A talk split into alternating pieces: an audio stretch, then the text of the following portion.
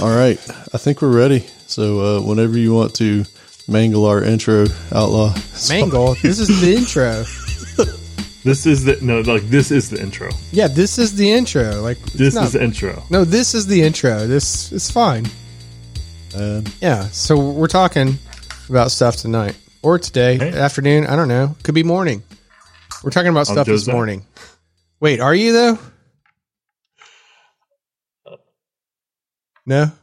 You're. I- I'm Bill Clinton. That's the worst Bill Clinton. Yeah, it's not very good, was it? So I got some old notes here. Wait, he's like 85 years old now, so he, he probably does speak like that. Anyway, yeah, I'm Allen Underwood. Uh, well, fine. We're not gonna have fun with it. All right. Um, then I'm, I'm not either of those guys. How's that? Perfect. Uh, beautiful.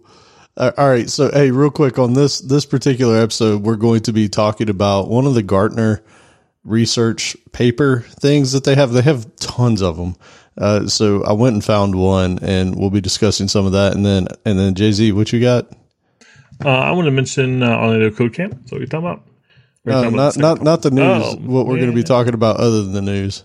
Uh, yeah, I have some questions about uh, who Life. we've basically, yeah, who who you've chosen to partner with. What I mean it's like um, the the companies that you've kind of entrenched in your life and what it means and how you get away from them and uh, the things you have to think about. So, Oh, I like you know, it. deep philosophical questions. I like it. All right, so before we go deep into the philosophical things, we need we need to discuss these reviews. Yes, yes. So uh, from iTunes, thank you very much. We have Debug Dugg, which I loved the way that was spelled, the way you spelled that. My other prog lang is Java. is it really though? no, I'm just kidding. Well, because if it's the other, then you're like, what's the first? Yeah. Well, What's if the we bash problem? on PHP, we will lose some No, listeners. no. I was thinking. I was thinking. I was thinking positive thoughts, man. Put good Oh, sorry. vibes out there. I was thinking like Good you vibe. know somebody's going to come back with something cool, like a Rust or a Go. Yeah, that's what I was expecting. All right, there we go. All right. And then and then Spotify, uh, I'm I'm getting better at remembering to check Spotify.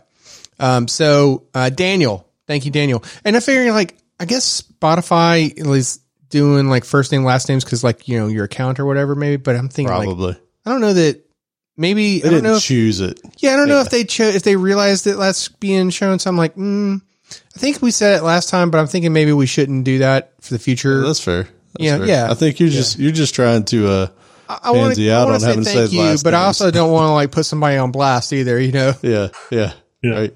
That's good. Yeah, true. Yeah, no, I, there's definitely podcasts I don't want people knowing that I'm reviewing. So, Oh, we know, we know.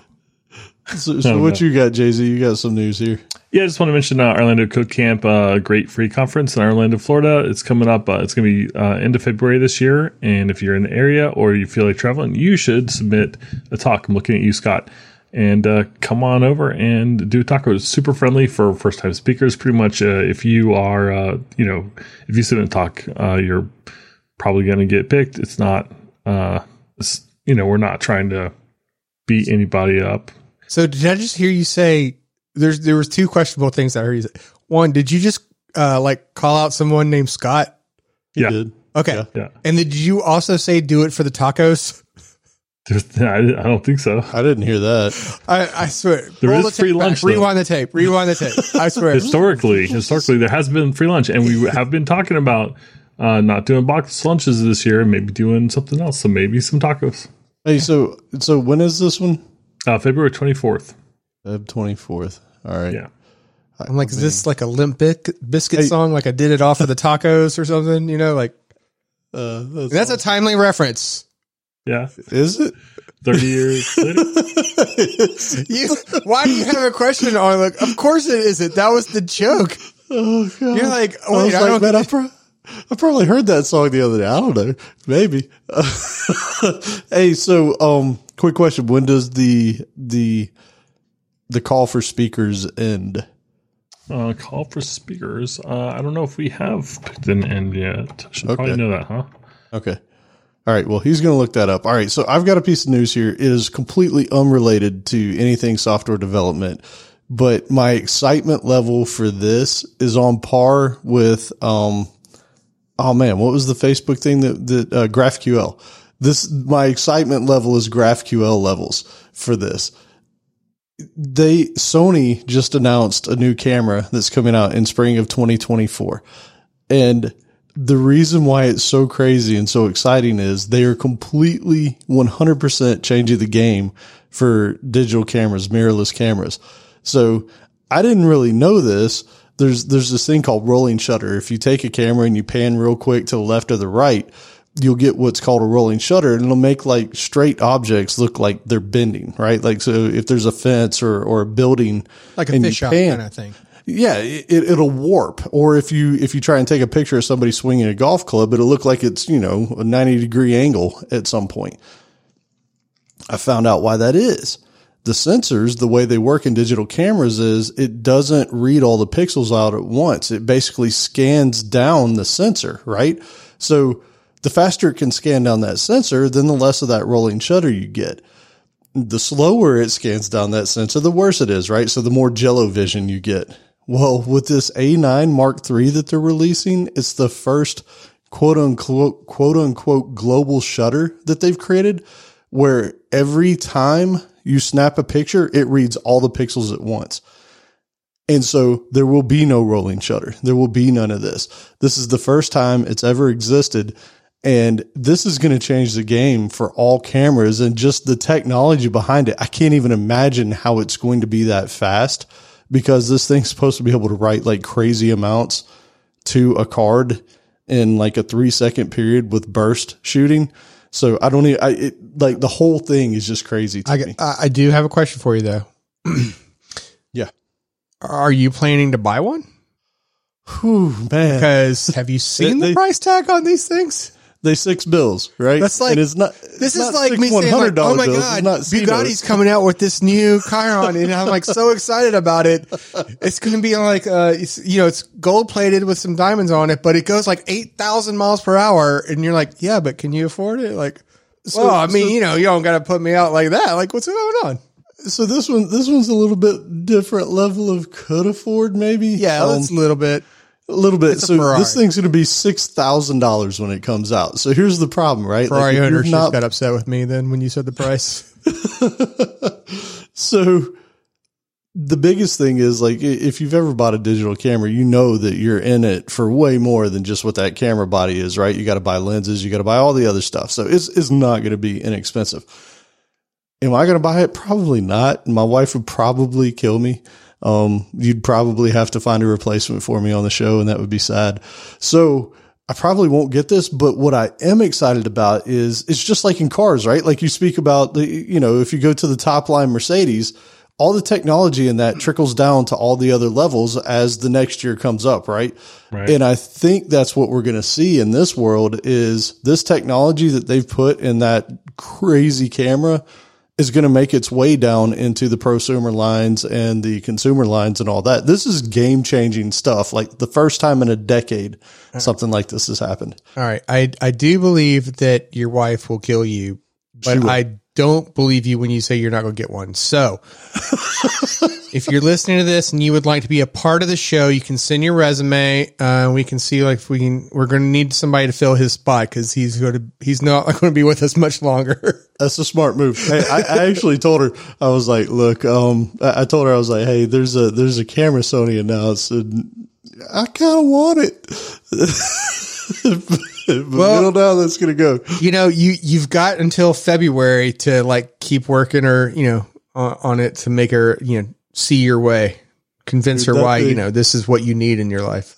That thing is so sweet. I, I seriously, I want it in ways. It can, it has a shutter speed. It can hit one eightieth, one eighty Thousandth. of a second, eighty thousandth of a second, dude. Like I, I could go on and on about this thing. I watched the entire announcement. It's, it's insane, man. And I, I totally want it, and I totally don't need it. But I mean, like I, I feel like so whatever you're into, right? It doesn't matter. You can geek out to whatever level degree you want on anything, right? And and camera nerds are a special kind of uh, nerd, right? Like they're they're there, you know, and, and they're like, but we're equally nerdy as you. You're just, you know, into guitars or bicycles. But, you know, and they definitely have the, that kind of high pitched voice. But yeah, Yeah, for sure. hey, in, in all fairness, right? Like, I'm sure you guys have dropped some coins on on guitars and equipment and stuff, but but collectively, maybe you spent that much. But I don't know if you've dropped that much on one guitar One yet. Yeah, yeah. Yeah, I need. I like to have more things for my money. Uh, Right. I'll take like ten things for a hundred dollars over one for a thousand any day. Well, see, man, I used to be that way. I'm, I'm struggling with it nowadays, but that I guess that's the part that drives me crazy about cameras, especially full frame cameras. Even if you get a good price full frame camera, let's say you spend fifteen hundred bucks on it, dude. Every lens for a full frame frame camera is pushing a grand, right? Like for a quality, it's like that's on the the low end, right? Like you can get up into five six thousand dollars per lens, and it's like okay, I mean might as well just go buy the Bugatti. Right. uh, I don't know. So I just I just did a, a search. I went to Sweetwater. It was like, okay, show me guitars from fifty nine hundred to sixty one hundred. You know, hundred dollar swing either way, just Yep, to yep, see yep. just to see what I get. There's definitely some, you know, uh six six thousand dollar guitars out there. Sure, yeah, of course. You know, I mean, I'm going to get the ESP Kirk Hammett that because that's just me, right? I, I'm going to want like a proper ESP guitar, which you know they're so expensive. Why would I ever have that? But if I'm Uh, spending those that kind of PS money, top ten.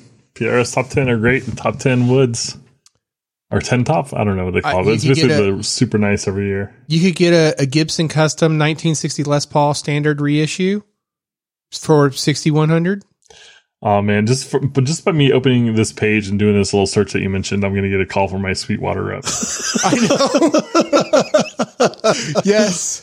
Hey, it really happens were by the way. Like somehow, like they'll they'll call me, they'll text me, they'll email me when I look at expensive stuff on the website and be like, "Hey, this is so and so. You never heard of me, but I'm your personal rep here to help." That's hilarious. I- I also Hey, get looking, that from- looking. The the alternative the the other version of that is uh, Guitar Center will do the same thing. Yeah, Like, hey, I see you. Uh, you were looking at this item. yeah, gonna quit make you- spying on me, yo. What can I do to make you pull that trigger? Uh, stop calling. Yeah, that's that's ridiculous, man. So yes, we we all have the things that we love, right? That we can spend some money on. Um, I try to be more reasonable when I'm going to do it, but yeah, I, I do kind of love this thing. So Well, I'm all on board with you doing this. So if you get it, I'm gonna be able to like tell, tell my wife. But but Allen got a camera, so of course I get to buy this guitar, right? right, yeah, I Yeah, could buy an so- arrow, a rus- uh, the rusty iron arrow. Did you see that one? That one's only six grand. oh, see this. An ESP arrow. It's it's it's basically like ESP is a brand, right? And the arrow is basically like their answer to the flying V that Gibson has. That you know, the flying V that you would see like Randy Rhoads use or something like that. Except the except the points are pointier. Ooh, okay. Point, pointing's nice. Yeah. Okay, yeah, that's nice. Offset V. Woo. You, you can spend money on anything you want. I mean, heck, we have a friend that, that buys and sells Pokemon cards and he's bought some that are a thousand bucks, right? like a card, Yeah. a Pokemon. No, no, no, no, no, not Pokemon. Um, Yeah. uh, Magic. Magic. magic, magic. They go up from there. Yeah, way up, right? Like some are fifty thousand dollars. It's absolutely insane. So, yeah. At any rate, um, he, at least he's trying to make money with it. I'm just trying to sink money. Our next episode is going to be the uh, Black Friday, isn't it? It is So yeah, we need to figure out the rules for that. I got some ideas. uh, Sony A9 Mark III, Oh man, that's six probably, grand done. I think that was supposed to be this episode. Now that I think about it, Oh, it All right, hit is. stop recording. oh, it is. Oh, we're gonna have to put this one out pretty quick then. All right, so all right, let's get on with this one, and then uh, we'll have to think about what we're gonna do for our Black Friday thing. All right, so the first thing, I, like I said, I went and found this this uh, article from Gartner on trends in technology adoption for mid-sized enterprises. Wait. I've got a link to it. Can we back up just one quick moment though? Because for those not in the know, because like every time, especially like if you are like fresh out of college or whatever, you never heard of this. Like every time I ever heard of this, I always thought of gardening. Oh, And Gard- I'm like, why would I care what some random gardener thinks about software. Yes, this is with a T, not a D. So Okay, so I'm the only one. Fine, thanks. no, no yeah, I I actually when I first heard of it, I was like, really, what was this? Um, they put out their quadrant too. Uh, Apparently, it's like a big company that goes around and reviews software and technologies and finds out like if you're a company that makes some sort of software package, they'll look at your software and determine whether or not you're really good or you're behind the times or whatever, and they'll rank you on this quadrant, and whatever. So you always, when you're a company, especially a smaller company trying to sell product, a lot of times you're trying to rank pretty high in the Gartner. They're like the JD Power of software. Yeah, that, that's a very good analogy. But but if you're on the other side of the pond, you're like, no, it's not. I don't. Yeah, I, I, what do they have over there? I, I'm. I don't know. I don't know. right? Yeah, so not JD Power. So at any rate, this particular one is is kind of interesting. So I'll go over. I, I have a link for you guys in here if you want to take a look at the the thing, um, because I'm sure you'll have some some stuff that you'll want to pitch in on this. So I'll go through some of the real quick things. So what this was is this was for years 2022 to 2024. So they interviewed more than 400 mid-sized enterprises, MSEs is what they called them, and there were 53 technologies, and they were mapped based on the adoption stage. So it could be in pilot, it's been deployed in 2022 or deployed in 2023, and then value and risk. Value, they determined that by looking at, hey, can we increase our cost efficiency? Can we improve the speed and agility of our business? Does it enable resilience? And does it enhance employee productivity? Right. So that's the value, just like anything else that you're looking at, right? Like if, if I buy Microsoft Word, is that going to improve my productivity over me trying to write things in DOS, right? Like some sort of document DOS. Like you- you'd look at that and be like, yeah, it's a high value proposition. Okay, so um, so Docker Kubernetes definitely in uh, improve productivity and things like that. IntelliJ doesn't, so that's on the opposite. Oh, so here's an example actually from the thing. So, I'm going uh, to get some hate mail. yeah. So uh, the um, basically the way the chart's laid out, you can see for any, every individual item whether you know they consider it to be high or low value, and then how risky it is. So like looking at some of these kind of interesting um, managed IoT services, for example, has uh, medium value but it's high risk. Um, something like uh, what what is some of the stuff? Hey, so real quick before journey. before he hits this, let's talk about what risk is because that's important, right? So we talked about how they're determining the value. The risk is what are the cybersecurity risks? That's a big one. Um, what's the We're talking implement- specifically about deployment risks, right? deployment risk? Like what's what's the risk of actually putting this into our you know our live infrastructure? Yes, Oh. maybe it's just like it's super expensive. It's going to take a long time to roll out. That's a risk. So implementation risk, like I, I, everything I'd ever heard about, what was the old Oracle HR product? Um, Uh, SAP?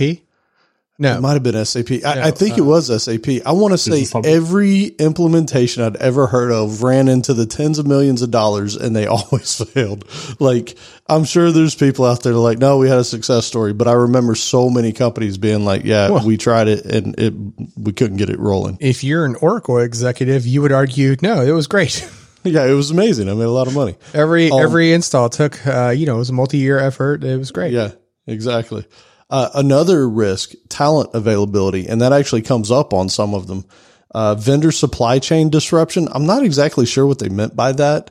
Um, Like maybe there's going to be like some sort of potentially like a slowdown or some like, uh, for example, chips not being available or being on back order, stuff like that. so speaking of that, the last risk that they had was geopolitical risks, and chips would be a good one, right? For for like wafers and stuff being developed, um, you know, over next to China, and you know that whole thing going on over there. So there's all kinds of things that weigh in. So when they look at all this, right? Hey, how valuable is this? And then, but how risky is it, right? So, um, they also did break down some stuff. So it was kind of interesting how they broke it down. So they have the key takeaway. So if you guys scroll down past that, like that donut chart type thing that they had up there, uh, the first one was cybersecurity. So there's a lot of investment going into MDRs, their managed detection response and response systems. And this is to deal with the growing cybersecurity risks out there, right? Like, um, BitLockers and, or not BitLockers, uh, uh, ransomware and that kind of stuff, right? The the things that really disrupt business, and I mean, this happened to a lot of like local mun- municipalities within the states, like you know, city governments getting locked down, and a lot of times they're just like, I'm not paying, I'm not paying. We'll just start over from scratch, and so they have to have, hopefully, they have good backup plans and all that kind of stuff. So that's lots of companies they said are really investing in this because it's really important. Yeah, you know, it's oh. interesting. So looking at the where this shows up in the quadrant, that's one that's uh, a small circle and it's red. And so they're saying it's low enterprise value, which doesn't mean that it's bad.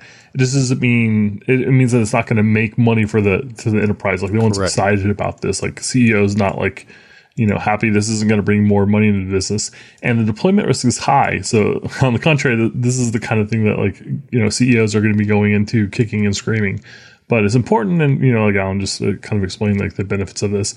Uh, but the, the, little paragraph here is nice, so they, they kind of talk a little bit about, um, you know, why why they put it where they they put it, and they, they kind of mentioned that the this particular market is still in the formative stages for the product, so it's still kind of evolving and changing and uh, being adapted to. So that's really interesting.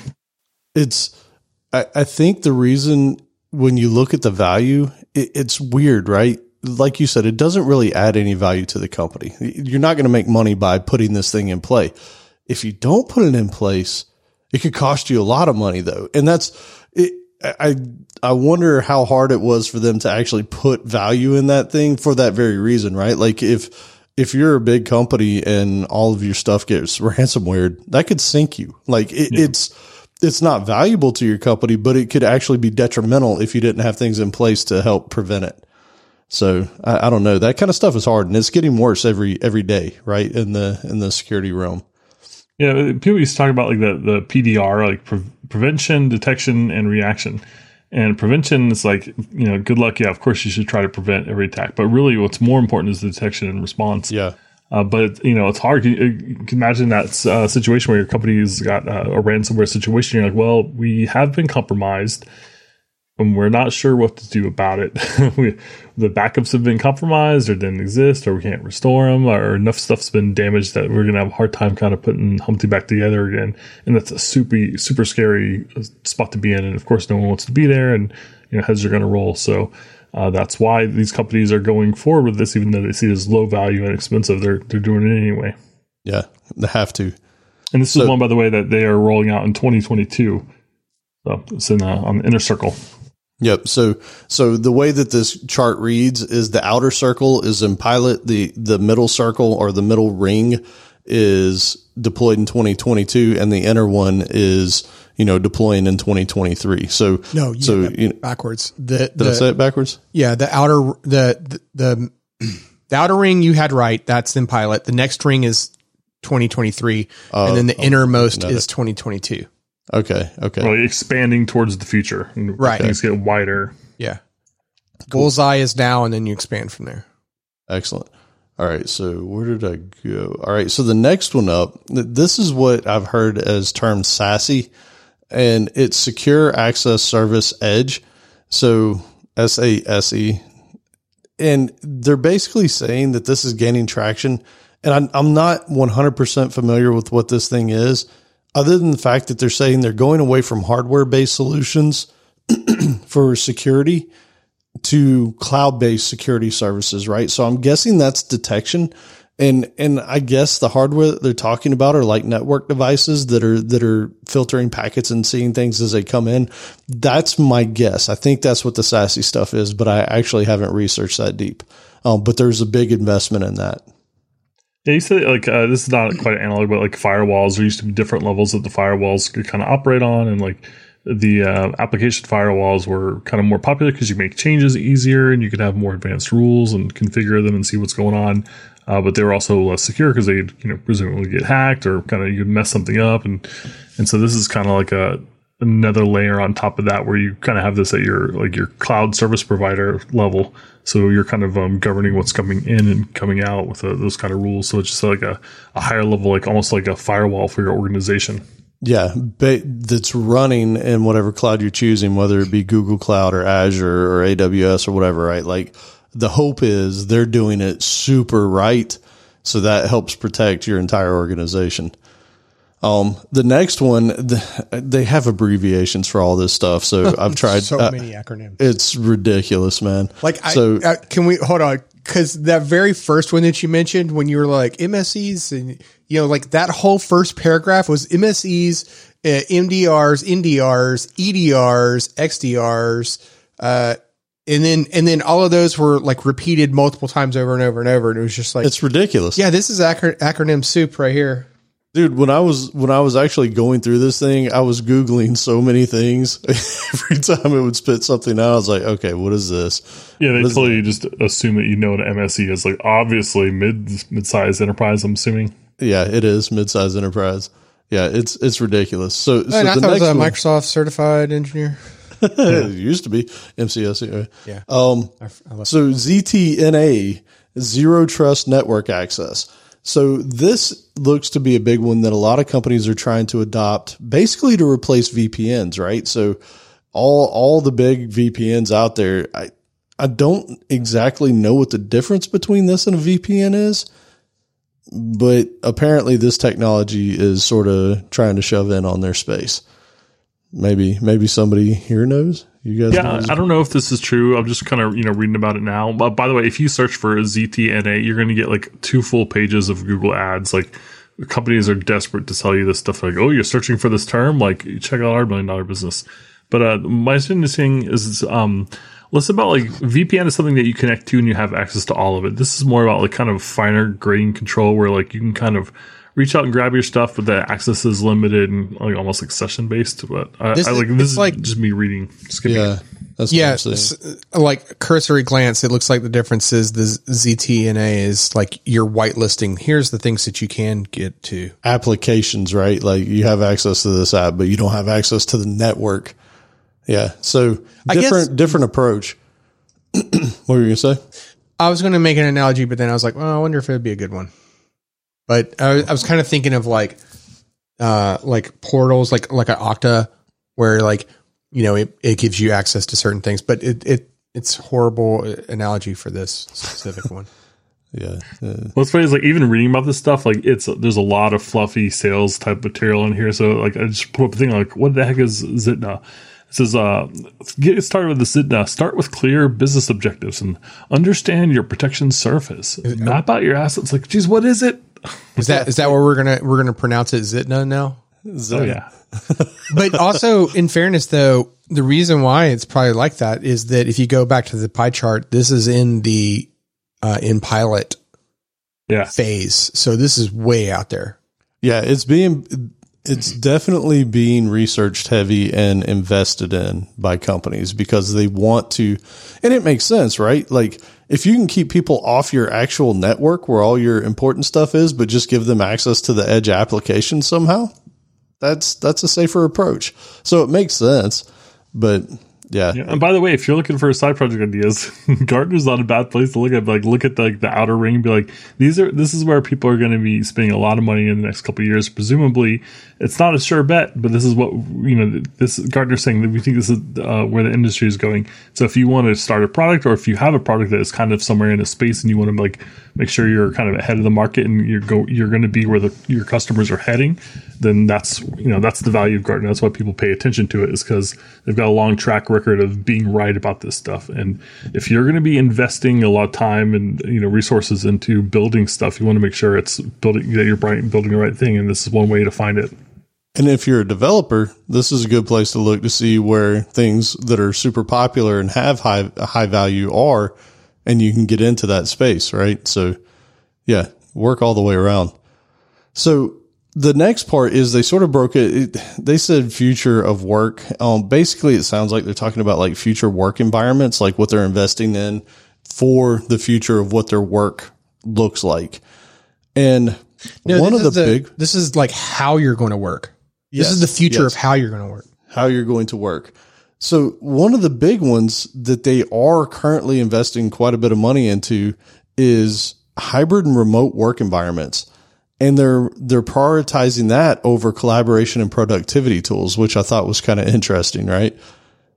So that's a big one. And it makes sense because you have a lot more people working remote and, and logging into the networks and doing all that kind of stuff as opposed to walking into a building and being on the network.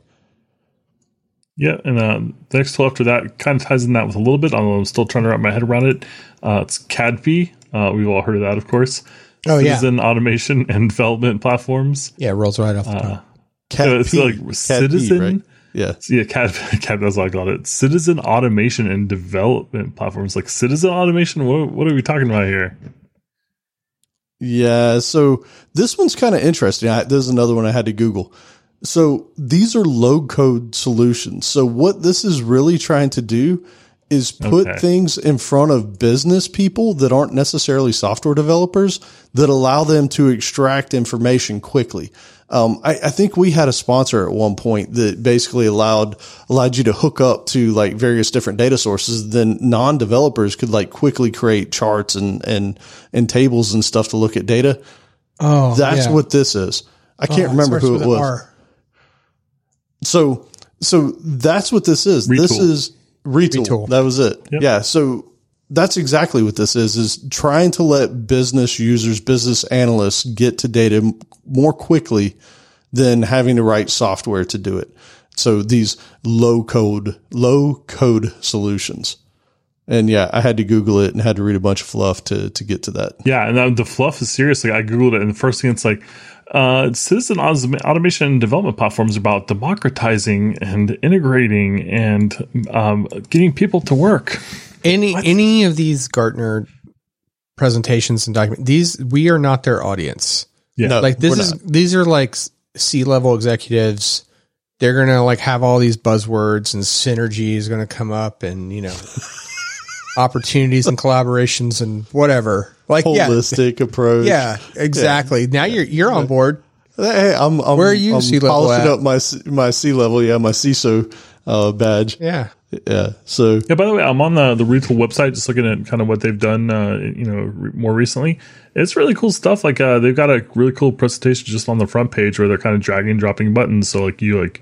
For example, maybe you click the button to add a customer and it's going to send e- you enter an email address. It sends them an email. It pops them in the database in the right spot, adds them to the appropriate spreadsheet. And it just kind of does this glue type stuff. And it's all kind of, uh, you know, drag and drop. It looks really nice. Microsoft Access Online.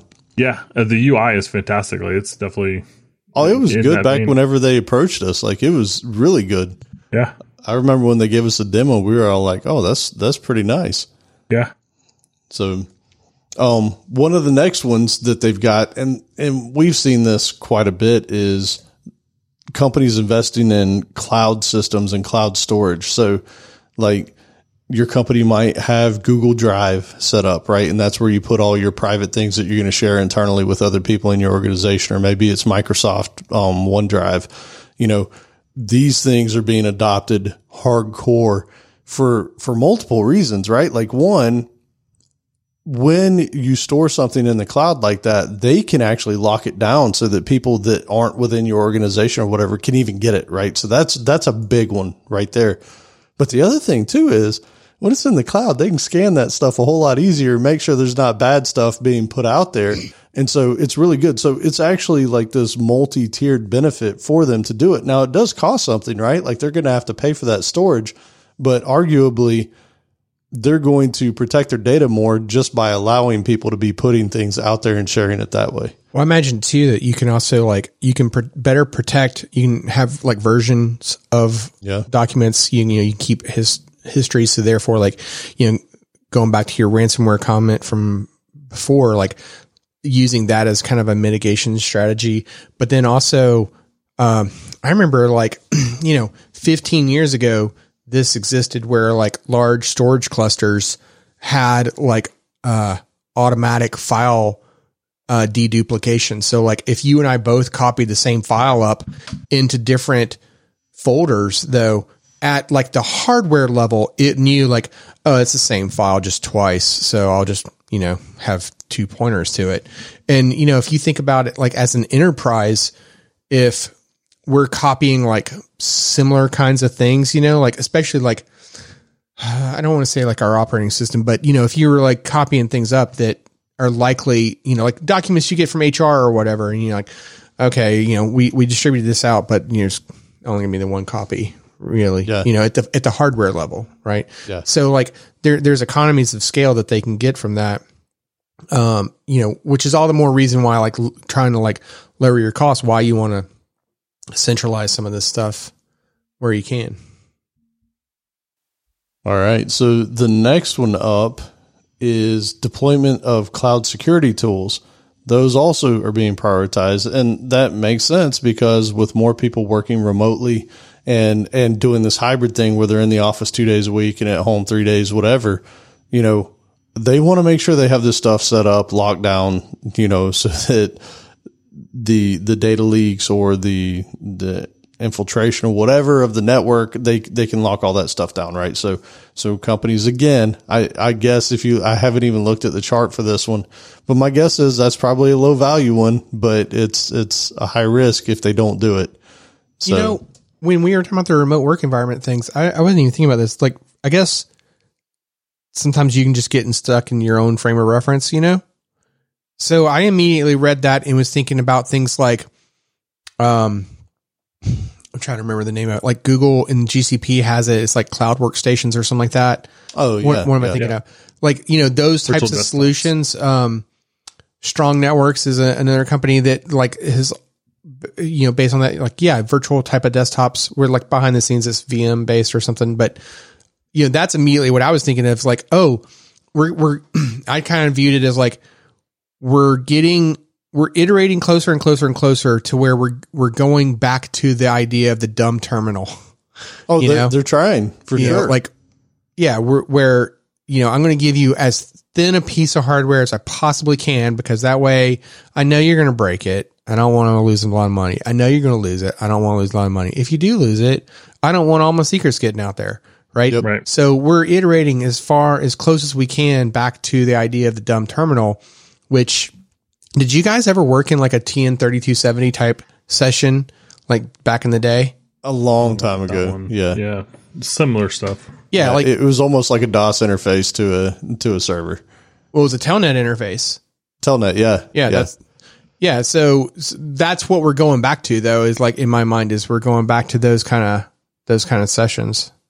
Except they're it's now it's prettier, you know. It's you know it's more graphical, but you know, yeah. Same but thing. yeah, to your point though, like if you are the company, of course it's safer. And now you can better exercise controls going back to your ransomware mitigation or, you know, whatever. Like you can put a lot more controls on like what that, what that, uh, you know, VM like session can do, where it can go, things that it has access to, to protect you from yourself from like, you know, I'm not going to say that Allen clicked on a link that he wasn't supposed to in a phishing email, but if he did, never happened definitely not twice. Uh, it didn't happen twice for sure. That's what I actually, actually, it did. It did because iOS. There are some things I hate about iOS because we talked about this at one point. If you were to like hold down on a link to see what the link was, it would pop open the, the browser and try and take you there. I was like, I don't want that. I just want to see what the text of the link is. Yeah. Yeah, man. And There there are options to be able to not do that, but by default, it just kind of sucked. All right, so Yes. next, so I feel like we should talk about like okay, well, I'll save that for a tip of the week. How's that? I think I already did that. we did, you did, because actually, when I brought that up back then, you were like, "There's a way to do this." Um, all right, so the next one up, this one's pretty interesting. So one that's being that's being pushed out, or they're they're working on. I think this one's in a pilot stage, is natural natural language processing. So businesses want to use this, right? So this is the chat GPT type thing, right? Like this is, this is where you can interact with something with your regular language and, and get useful things out of it. But it turns out there's a lot of challenges with this and primarily just the complexity and the ambiguity of the human language that makes this very difficult. So what they're finding is it's really hard to get the models right. So they, they do the NLP stuff and they want to deploy it, but it's just not ready. And so it's something that businesses are still driving towards, but they're not ready to deploy because it's just too challenging. Um, So there was one. There was a, a joke about this that I'm trying to remember. Did you guys see it? Where it came out? Um, I'm gonna find it.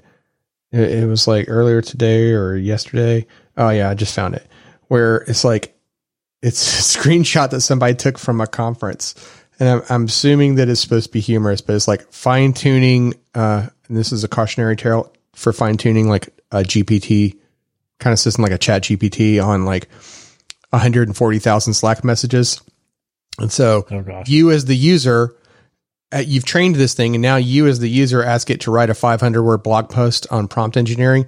And so the the chat assistant says, "Sure, I'll I'll work on that in the morning," and then and then you respond back, "Write it now," and the chat assistant says, "Okay."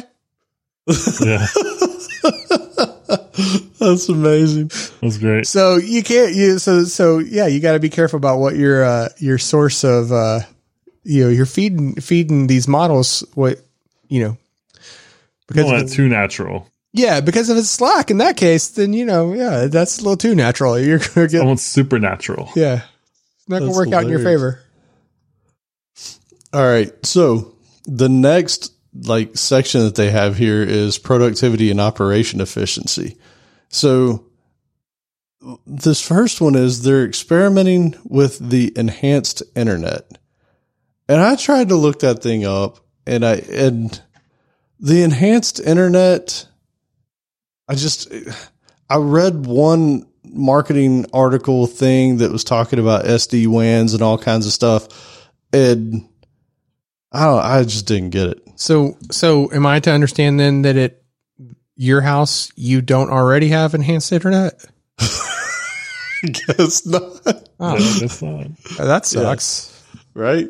Yeah, I I truly I wish that I could give you any information on it, but it really like this was one of the ones where it just seemed like complete marketing mumbo jumbo, and I could not figure out what it actually was. I mean, like, really? Do you remember, like, back in what was it, the the late '90s or early 2000s, like Web 2.0? You're like, Yes, whoa, God, just stop already. Just I never even up." knew what that was. Yeah, exactly. That's my point. That's exactly where I'm going with this thing.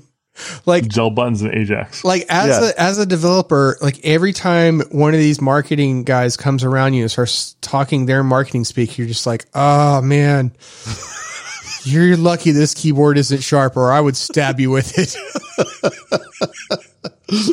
Otherwise, I might hit you with the blunt edge of it, anyways. Uh, yeah, man. All right. So I, I did, I did have a link here to cdsglobalcloud.com slash enhanced dash internet. If you want to try and read it and make heads or tails of it, feel free to do so. It didn't make any sense to me. So whatever. I think It they mean says- FTs, Nifties. Nifties. Uh, we're going here. We go again. So, so at any rate, it says that companies are experimenting with that, whatever that is. Um, the next one. Now, this one I actually do find very interesting. It makes sense. Companies are investing in artificial intelligence and data science and machine learning to help observe infrastructure across on-prem, cloud, and edge computing. Now that makes a ton of sense, right? Like that's that's sort of known things and they can find patterns and all that kind of stuff. So that that makes a ton of sense to me. Um they said that this one comes with high deployment risks. That I don't know why because they don't go into why exactly that is. But even with the high deployment risks, it's still being very highly adopted. So they're finding a lot of value in it, right? If if it works out. Um, investments in 5G because of the larger demands for networking. That's a big one. They did say there's some problems with that. Uh, I guess gaps in coverage and that kind of thing. But for the most part, they're pushing forward with this one. This one I actually liked a whole lot and I had to go look it up. Have you guys, either one of you heard of um, API management platform as a service? No. Okay, so I have a link, and it's actually a fantastic link. Uh, it's to uh, Microsoft Azure page. Essentially, what it is is this: you let's say that you, your company has written, you know, fifty software applications, And likely there's multiple APIs out there for each application. What you do is basically like a cloud service will know about all those internal APIs that you have. And instead of calling those internal APIs, you call your cloud service API that will basically proxy to those okay. other ones. And what that allows it to do is you can set up security in the right way on your cloud one and you can, and you can do all kinds of hooks and things that you want to be in place for your main one. And then it can securely try and talk to all your other ones that whether are on prem or in a VPC in the cloud or whatever. It's just a way to be able to know about all the API endpoints that are out there and manage it in one spot. So that was really cool to me. Yeah, when you think about it, it's kind of crazy. All the all these companies, all these orgs are out there and kind of keeping inventory of like all the things that they use and who's using it and who needs access and when their contracts are up and all this stuff. Like you want to centralize all that stuff. Is gathering up out of the fact is error prone and uh, when there's problem, you need to be able to act fast. And so the more you can centralize uh, everything, the better. And especially when you're talking about security, right? Like like you have 50 applications out there. You have 150 APIs because each application has more than one API. Some of them are doing security properly. Some of them aren't. Some of them are doing TLS. Some aren't. So if you're talking to the one place that you absolutely did it right, and then it's the only thing that has access to your internal ones, you've sort of secured things a little bit better already just from all the things that are trying to request access to it, right? So that that to me is very cool. Um, I have to imagine it's a bit of a pain to do because now you have to take inventory of everything and figure out what could be passed to it and all that kind of stuff. I have no doubt it's a challenge to even do this. But they said one of the biggest problems here is there's talent shortages in this space, which kind of makes sense. It's, it's sort of new. So, uh, can I back up for a moment? You may. So uh, I've been kind of look, looking at this link since you you shared that. Which one, the Azure the, or the, the, CDS Global Cloud? That one, the enhanced okay. internet. It's exactly what you think that it would be. It's just faster internet. That's all it is. It's okay. But, but if I'm reading this correctly, because what they're describing here is that like, you know, even in some of the stuff that we've already talked about so far, right? Like you're moving to more cloud based things. That means you're moving to more internet based solutions, right? And so like now the things aren't on prem, you know, it's not, you, you have the higher latency. So things are, are, uh, you know, you need, you need that speed, but that's great. Okay. So now it's working out great for like, you know, developed parts of the world, but now in the not, you know, as developed parts of the world, they can't take advantage of that. So it's like, okay, well, we got to solve these problems to for that, right? And especially going like cross cross uh the, the across the pond or like, oh, hey, what if, you know, we you know had had direct connectivity to these cloud exchanges, things like that. Like that's that's what I'm reading from this. Okay, so just faster, more reliable. Yeah. Yeah. Okay. All right. Like, oh. Oh well, you just said a dumb thing. Of course that's what it was going to be. I'm sorry. All right. Beautiful. Thank you. Uh all right, so that that was it for the productivity and the operation efficiency. Like I said, the the API management one thing, I, I thought that was pretty awesome. That that actually makes a lot of sense to me. All right, so now the last thing I did here was sort of what Jay Z was starting to do at the beginning, which was you know, hey, let's talk about just a few of the the high value, high risk, high value, low risk type things. So I figured I'd just list out the ones that I thought were pretty interesting that were like high and high or high and low. Um, so the high value, low risk item that's currently being piloted is cloud data warehousing. So, I mean, that makes sense. If you can it get away like, from big managing a bunch of disks on prem, sure. Big. So is that the change then? Is it yeah? Is that that we're moving it to the cloud instead of keeping it? uh I don't know wherever we are keeping it before. That's what I'm saying. Is like, haven't we been doing this for years? I think that's the goal is instead of managing big Hadoop clusters locally and and that type of thing, I think the, the whole goal is to move it up to where you're not having to manage all that actual hardware infrastructure and all the nightmares that come with that, right? So I think that's what this is. This is another yeah, one that's of, in in pilot mode though. Right. Yeah, that's why it's weird because it's like that's not you know I feel like we've been talking about that forever. Like we like we talked about data lakes years ago, and like are we like when we say warehouse, are we meaning like consolidating to a single platform and getting away from the lake of mixed data sources? No, they're different. I mean, a, a data warehouse is is different than the data lake, right? But Yeah, I think You're data not- warehouse means like one product, you know, one service. But but the di- the key difference here though, Joe, is that you're not coming from a mid-size enterprise. right, right, That's the key difference because they define mid-size enterprise as that the revenue is greater than 50 million but less than a billion. And so we're talking about, you know, smaller companies than than what you're th- basing that experience on. Okay. Because you're coming at it from like an Amazon, Amazon, type of world, yeah. you know, where it's like, what do you mean you aren't already doing this? We're talking about like, you know, your mom and dad have a really good business Yeah. kind of thing. right. Well, if your mom and dad have that kind of good business, then They're doing all right. Yeah, They're going to buy all the right. A nine. Yeah. they will. right when it comes out in February too. That's Then right. Just in February. That's right. Um, all right. So some of the high value, low risk items, and these have been deployed or are being deployed. I thought these were interesting because this this is kind of like what a lot of companies want, right? I get a bunch of value and I don't really have to worry about it much. So security orchestration and automation and response, they call it SOAR. Of course, they have an acronym. Um, digital experience monitoring, don't know exactly what that is, but whatever. Robotic process automation sounds like probably what it is. Virtual machine backup and recovery makes sense. Integration platform as a service. Lots of words. Uh, SD WAN, software defined WAN is what that stands for. This goes back to your enhanced internet. Enhanced internet. I saw that in the page. Didn't know what it was till I got down here. And then network detection and response, right? Like we've already talked about that. That's your security products and stuff. So those are all the things that, that they're investing in that are high value, low risk. Now, the high value, high risk, I thought was also interesting, right? Like they, they're doing it because they see a lot of value in it, even though they also see potential lots of problems. So zero trust network access, the thing that we talked about earlier that we finally defined that was giving you like um, isolated level access to applications instead of getting on your network type thing. Artificial intelligence IT operations, also known as AI ops. That's a big one. Cloud application discovery. Not 100% sure what they mean by this. I'm sure that I should have Googled it. Um, hybrid cloud computing makes sense, AI cloud services, and cloud managed networks.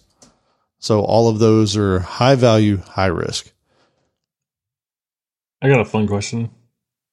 If you were starting a business, what would you aim for? None of these. That is- Profit. I Profit. mean, like if you so yeah, if you were just trying to make money, would you go for high value, low risk, or high value, high risk?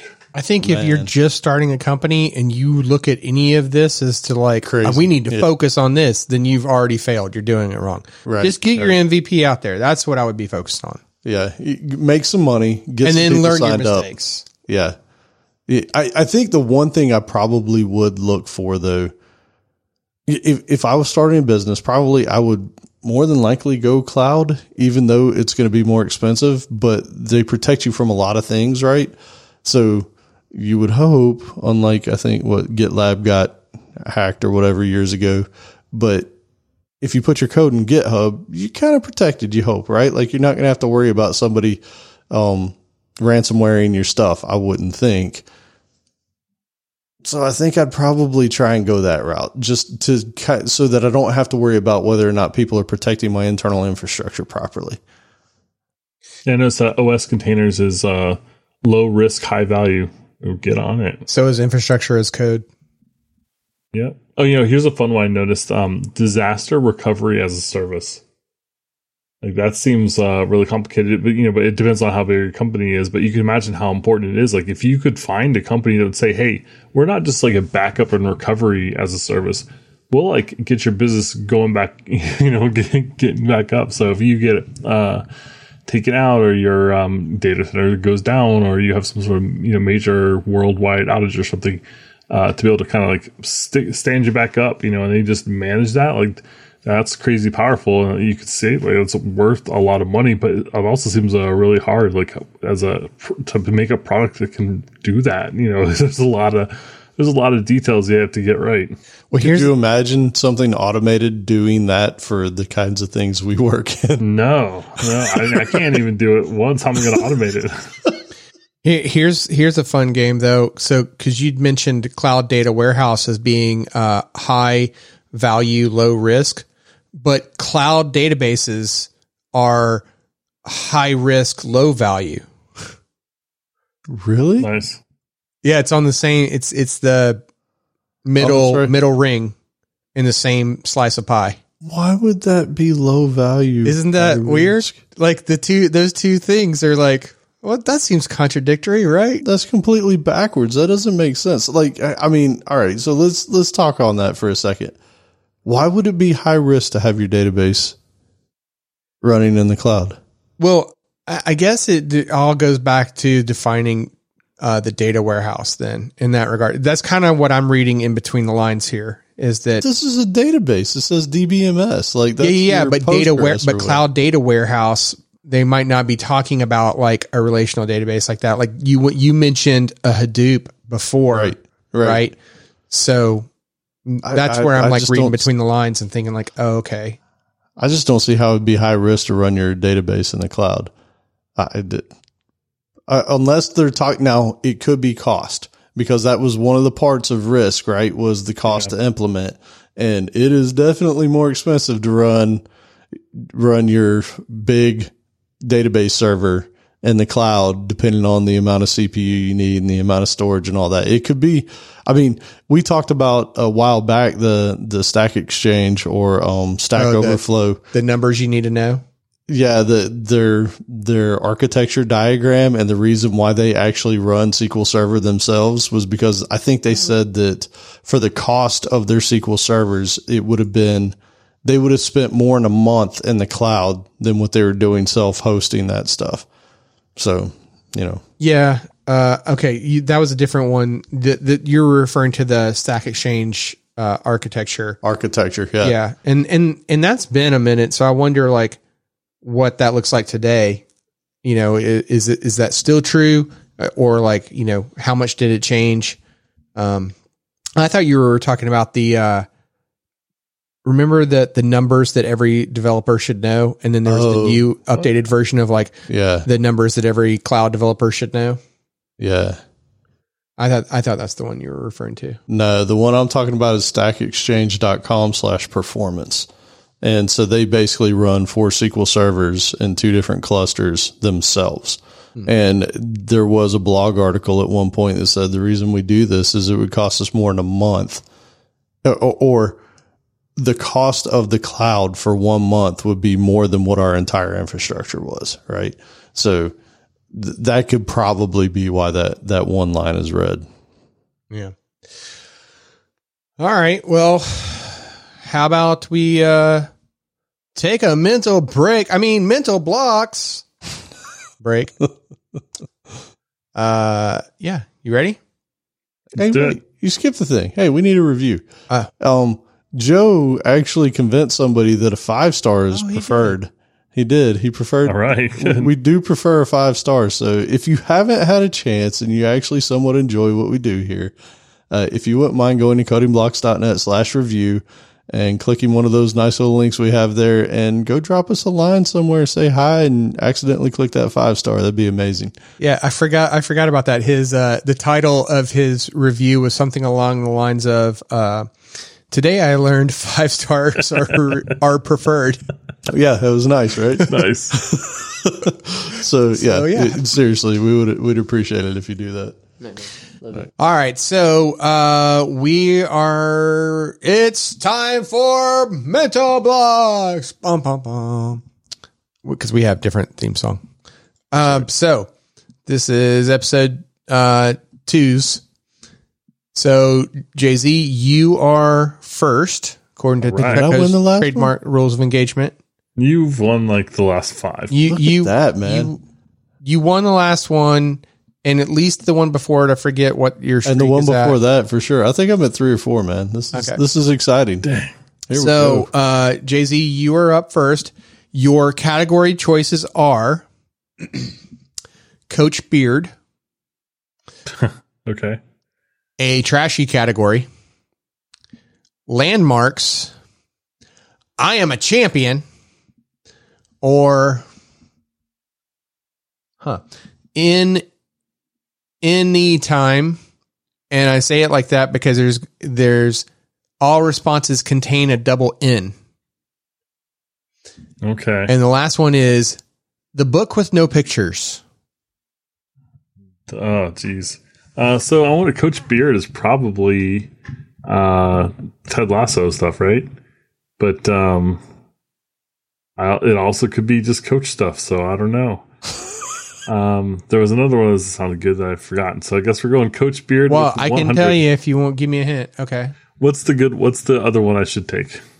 I don't know. I can't. Oh, uh, I think double N was the other one I was thinking, um, or landmarks. Um, uh, let's go with uh, let's go with double N for uh, three hundred, whatever. Okay. Born in the 1980s and early 90s, they're often depicted as tech savvy and maybe just a bit entitled. Uh, what are millennials? That is correct. Says Can you that- read me a Coach Beard one though? No. That's too easy. To keep your beard nice and tidy, Cremo offers a brush whose bristles are made of the thick, sturdy hairs of these wild pigs. what are boars? That is correct. Wow. Okay, that's not what I expected. I don't Um, expect it either. Yeah. I was curious about the trashy category one though. Uh, All right, give us one. if walking in the S- Smithsonian with a used gum wrapper, don't put it in the trash can occupied by him on Sesame Street. It was Oscar. Cookie Monster. Oscar the Grouch. Oscar, Oscar the the Grouch. Grouch. Oh man, Cookie Monster? Uh, Like, I don't want minute. any cookies that you trash might be making. was he not in a trash can? No. it was Oscar. Dude, when was the last time you watched Sesame Street? Come on. It's been a minute. It, I, yeah, but I still know who, I know the difference between them. I know Bert and cookie. That's good enough for me. Yum, yum, yum, yum, yum, yum. It's amazing. Uh, when you have grandkids, they're gonna love you. All right. So, Allen, it's your choice. All Your right. turn. What's new in history, pop culture, U.S. stamps, shoe biz, starts with a silent letter, or Thomas Edison? Starts with a silent letter for three. Okay. Whether it begins with a silent T or a silent C, it's the title of a former ruler of Russia. Czar. That is correct. Dang. Look at me. Boom, boom, boom. Taking taking my notes here. Got us a game. Yeah, we do. All right, Jay Z, this is your chance to walk away with it. Your categories are some serious science, vacation spots, two words, three letters each. That book title is misleading. Brit bits, or Johnny Gilbert is the TV character. Not that one. Uh, so do we want to do twos and threes or the serious science? Uh, let's try serious science. And we're tied, so let's go with the first one.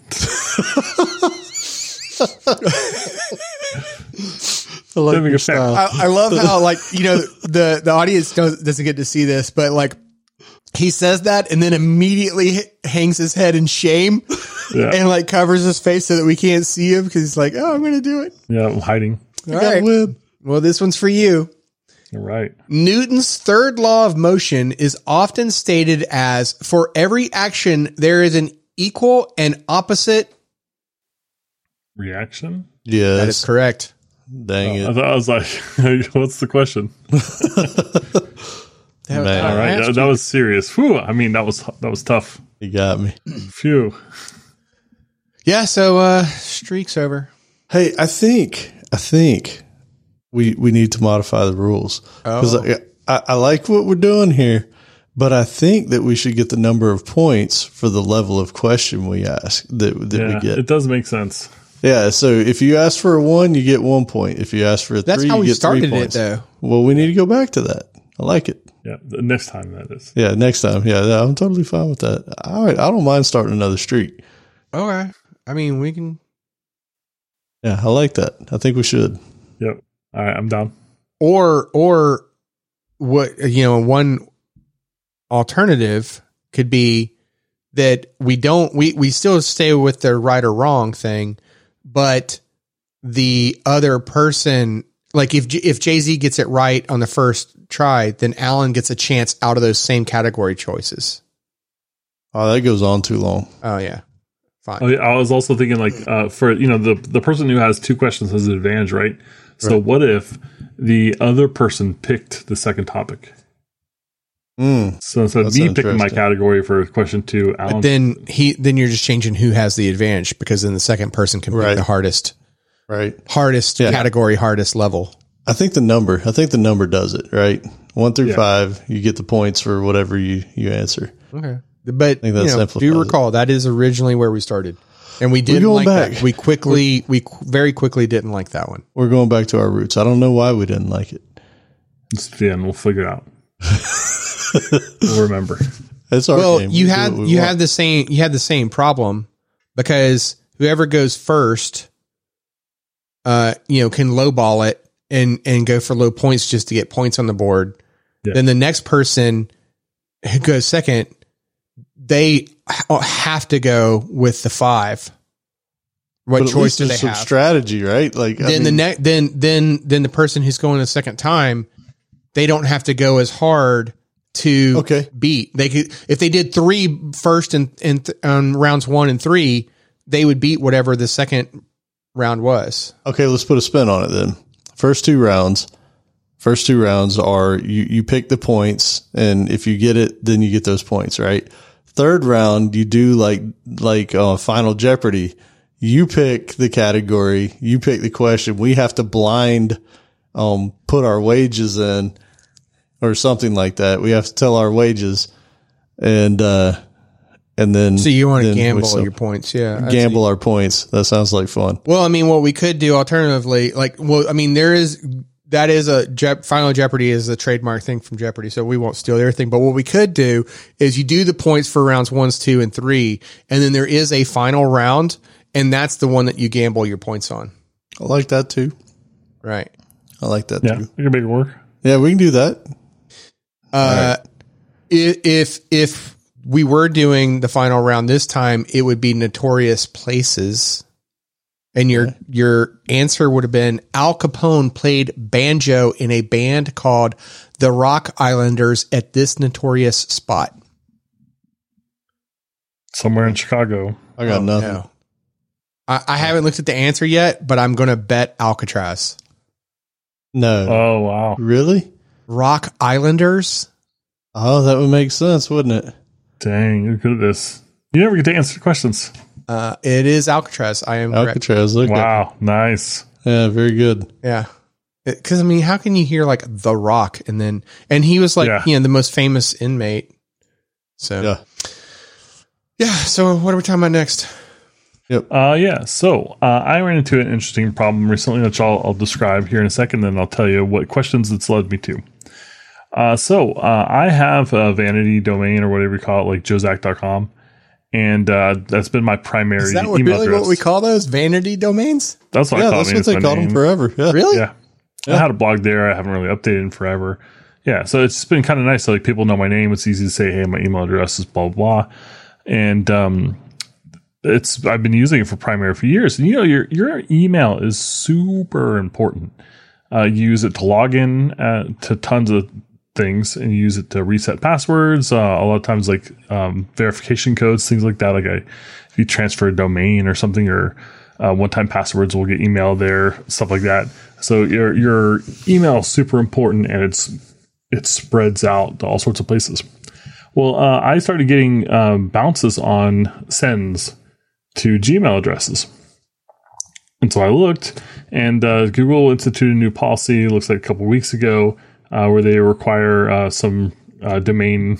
There's a couple of different ways to do it. Basically, a, D, a DKIM record or SPF record in your uh, resource uh, So like a custom resource associated with your DNS, right? And it basically just it limits who can send emails through your. It limits what mail servers will accept from your email sent through your domain. Uh, it's a security feature. It basically easy to add. verifies or, or gives a trust level to your email. Yeah, so I would say, hey, the only people who could send emails through joezack.com uh, servers are joezack.com email addresses. Mhm. Right? Super easy. So I was like, okay, well, that's easy enough to add. I found a sample rule. I just need to go add this custom resource. And that's something in DNS. If you ever set up like a website or, you know, done anything like that, super easy. You basically go in, you pop down, you know, you select your type of record, you paste your thing in, there you go. It takes like 24 hours to roll out everywhere. Uh, super easy. So I go to my Google domain, which is where I bought the domain through, and try to do it. And uh, the spot in Google Domains where you add your custom resources is gone for me. And there's this big message about how they're transferring, because we talked about this. Uh, Google Domains is uh, they're selling, they sold off that portion of the business Squarespace, and they're transferring the management over to Squarespace, but they haven't done it yet. So they're in this weird transition phase where you still manage your uh, domains through Google Domains, but they got pop ups everywhere telling you that it's going away and this is transitioning, and uh, eventually you need to sign into Squarespace. And so I suspect that's there's, there's something about that transition that's keeping me from updating my domain records because the box is not there. I found the screenshot. You know, I've watched videos on YouTube of how people add custom resource records for their domains. I can do it on other domains. This domain is missing. And you know, the problem with Google is one of the problems with Google is you can't call them, can't call up the Googles and ask them what's going on. There's no live chat feature. There's no customer service. Uh, I found a little box for sending them feedback, and I told them, you know, a little piece of my mind. That's it, right? So uh, Disappears, goes off into the ether. yeah, so there's nothing I can do. They they're like, you know, I've paid them. They've got my domain. There's nothing I can do about it. So what I've done is basically transferred my domain somewhere else, you know, and I'm going to go have to manage it there. But that could take up to 15 or I think it's up to five days. It'll probably go through faster than that, uh, but it's just a pain in the butt. But it that kind why- of got me thinking: Is that why joezack.com is down right now? Is it down? Yeah, it's just a Squarespace uh, dummy page. Oh no. Yeah. Well, I guess so. I guess I need to. That stinks. You're so calm.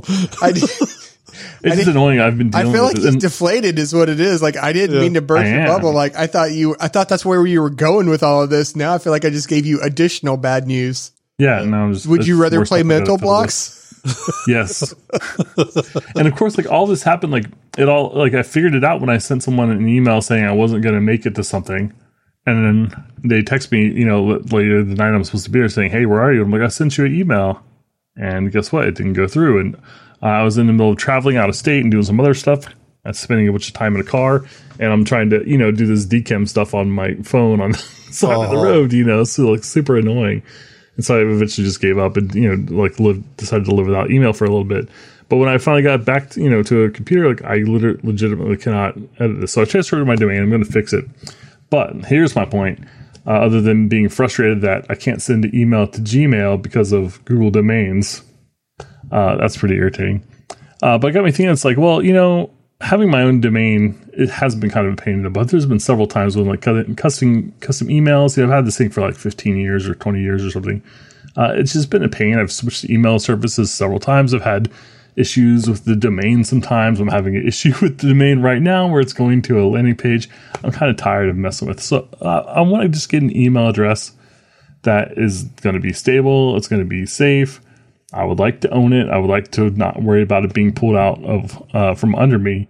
But that's kind of hard to choose. Like you kind of have to decide who you're going to invest your email address in and stick with them because it's really tough to change.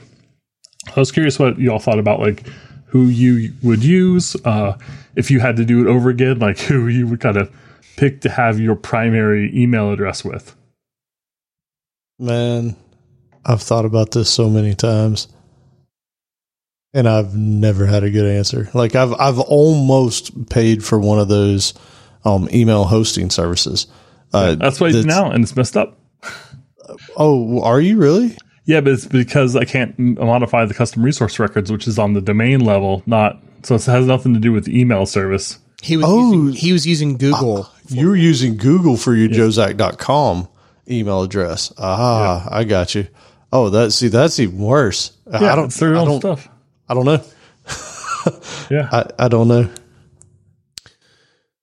So, okay, if I understand the spirit of the question though, like, would you, I think what you're asking is ultimately like, would you get, if you had to tell somebody like, oh, hey, you know, go set up a new email account, should they do like a Hotmail account or a Gmail account yeah, versus, oh, just get your own domain name and set up the DNS so that it goes through a, G, a Google or whatever, right?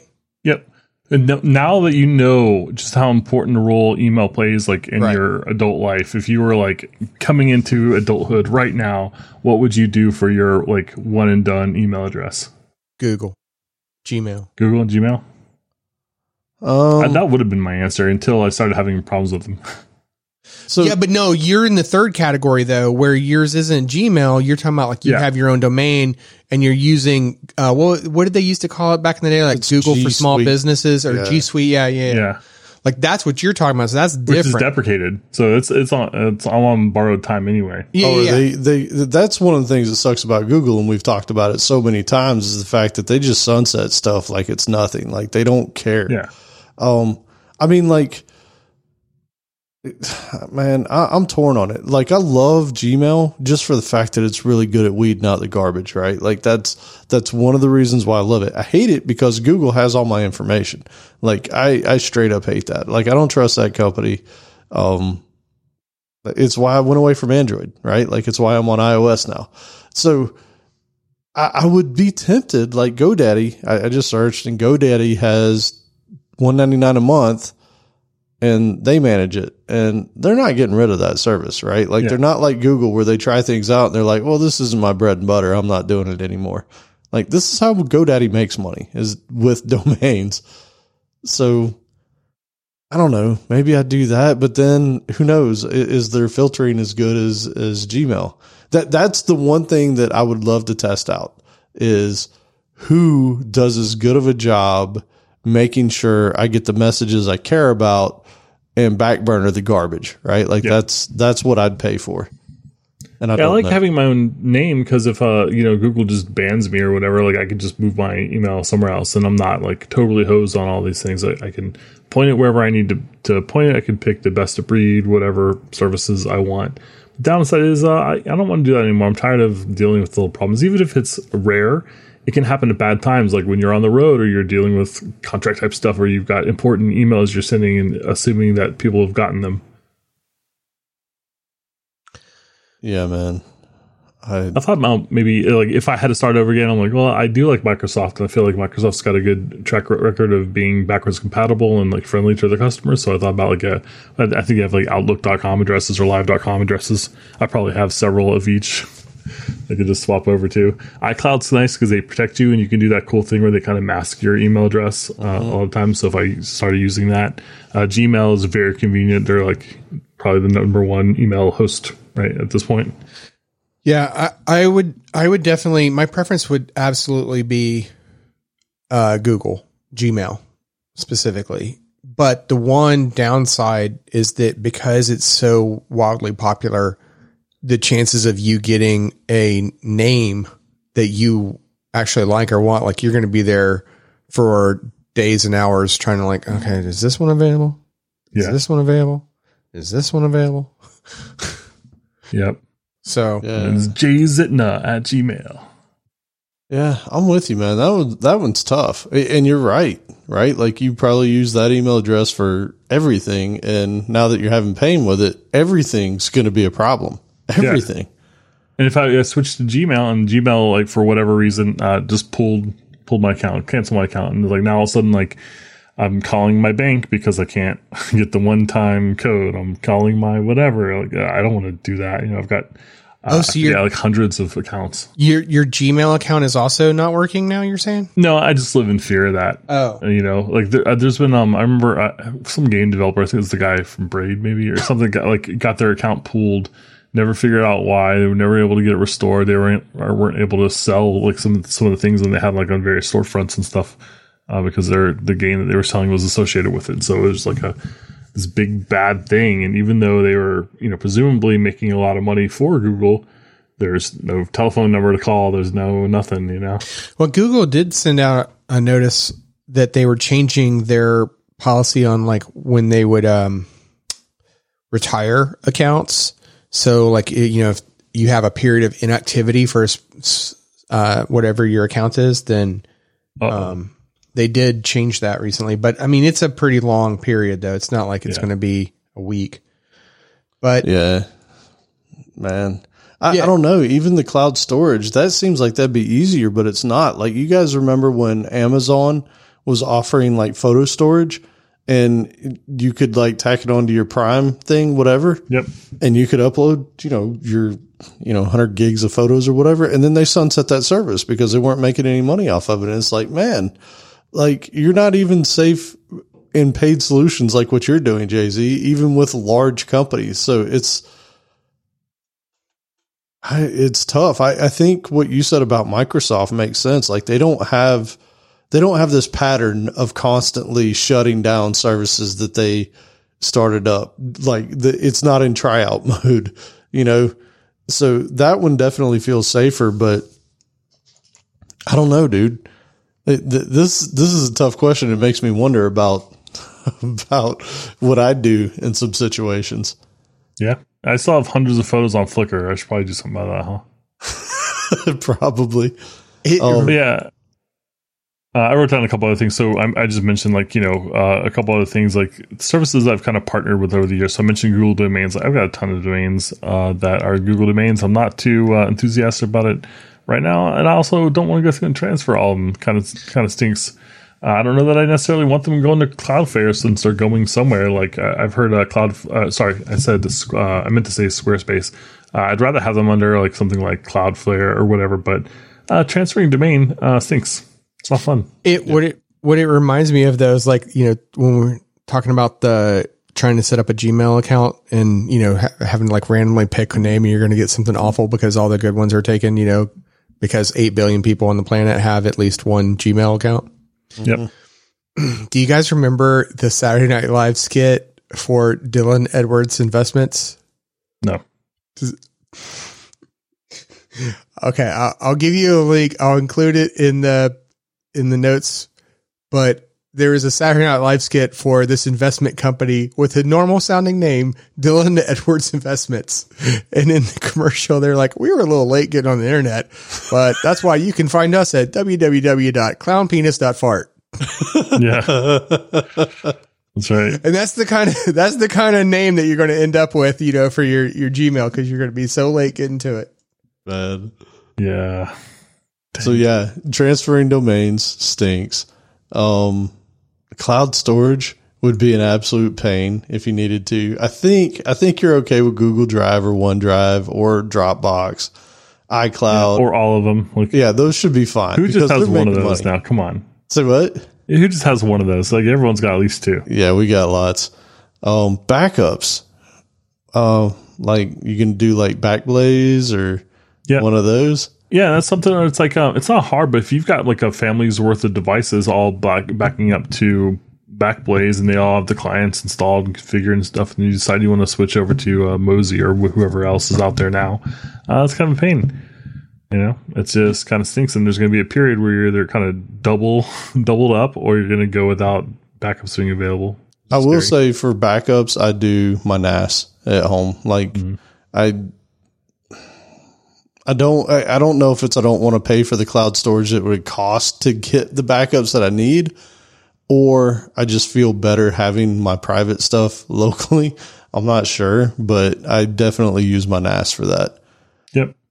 And here's some funny things too. Like, um, I don't really think much about like uh, backing up like my contacts, for example, on my phone. You know, phone number stuff like that because you know it's associated with the phone and like it's easy to get a new phone and just transfer it over and stuff. But if Google just pulled my account, just ban me. Uh, like screwed. that would sink. So what am I going to do? Like print that out? You know, like how do you back up your phone contacts? You know, like I'm sure there's some way, but unless you're doing it on a schedule, unless you're using some some other service that you have to remember to do, it's just uh just kind of scary. So like there's all this stuff that you've just kind of over time like invested in. You've let these companies like more and more into your life, and it's hard to get them out and hard to protect yourself about you know if they ever abandon you. That's true. I hadn't even thought about That's that. why you synchronize to all of them, and then Yeah. you don't have that problem. right? I mean, you're not wrong. I, I wasn't kidding either. Yeah. No, I'm I'm using multiple of these services now. It's kind of hard to even figure out. The the passwords is also. I mean, we all talked about LastPass. I think did all three of us abandon LastPass? I'm on Bitwarden now. I oh, you are. yeah, I know Joe Zack is. Yep. Yeah. Um. It, it, part of it for me wasn't just the fact that they had the breach thing and that whole unknown whatever had happened there for a while. It's also the fact that they kept jacking the price on me. It was like, really, dude, like you've tripled the price on me in a few years. Like that's that's not You need more money to make it more expensive. secure. Did you hear about our breach? Yeah. God. Yeah. So, so that, that part is kind of what pushed me over the top was like, okay, you got a breach. You're not being honest about it, we'll say for a while. And, and you're also raising the price on me every, every chance you get. Um, I'm gone. I'm, I'm already over the subscription model of our world now where Netflix is jacking the price every other day. Chick-fil-A is jacking the price every other day. like, and I see Chick-fil-A as a subscription because most families go there five times a week. So, um, but no, I mean, it's, it's seriously gotten hyper annoying with, with everybody just jacking the prices up. And it's like, Yep. at some point, I'm going to cancel all of you. You know that, right? No, you Yeah, you know YouTube. Uh, I I did their service for a little bit, where so I didn't get ads. It was amazing. I would like it, you could turn the screen off on your phone too, so you could just like listen to videos in your pockets. Wonderful. Uh, they upped the price to sixteen ninety nine a month. Oh, it went up from nine ninety nine. Yeah, Oh it went up from nine to eleven and eleven to sixteen. I'm like, no. no, man. Is this like, but okay, in fairness, is this boomer hour? Is this, is this Yeah, like, like- because like, we're just going to sit around the campfire and like complain about like, Yeah, remember when YouTube was only nine ninety nine an hour? I mean, okay, so we're we're complaining about some of it. Some of it's legit though, right? Like when when when Google goes out and kicks out a service from underneath you, and now you can't do what you need to do. That's a legit gripe. But in all seriousness, like the the price the price increase. I think I just read an article that Amazon Prime is now 180 bucks a year. yeah, Like for the good Prime. I didn't even realize it. I hadn't paid attention, man. Like I'm Like paying double what I used to for for the same thing. Yep. So and part of this is too. Uh, I switched from Android to Apple, and so I started looking at some of my other services. Like, well, you know, like we already had Apple TV, so I could kind of combine and get news and Apple Music, and then it's gonna be cheaper than my Spotify plus my, you know, so Yeah, like just Apple doing these calculations. yeah. Uh, but I hate Apple Music. I couldn't do it. Sorry, I don't like it as much as Spotify. However, however, their sound quality is way Yeah. better. That was Way nice. I just you know, like for some reason, uh, and I had this problem years ago, and I forgot about it until it started happening again. Like uh, it likes to kind of like go on to you know Spotify kind of will go on to the next thing after you've listened to an album or something, Mm-hmm. and it's like usually relevant and cool and whatever. I find new stuff that way. Uh, For some reason, like Apple Music keeps going back to like the same couple songs all the They time, so it's like. I'll just be listening to something I like, and then all of a sudden, like this song, and it's literally the same song that it used to do years ago. Uh, it's a song called "Baby Blue Sedan," and every time it comes on now, it's like my spine just freezes. I'm like, wow!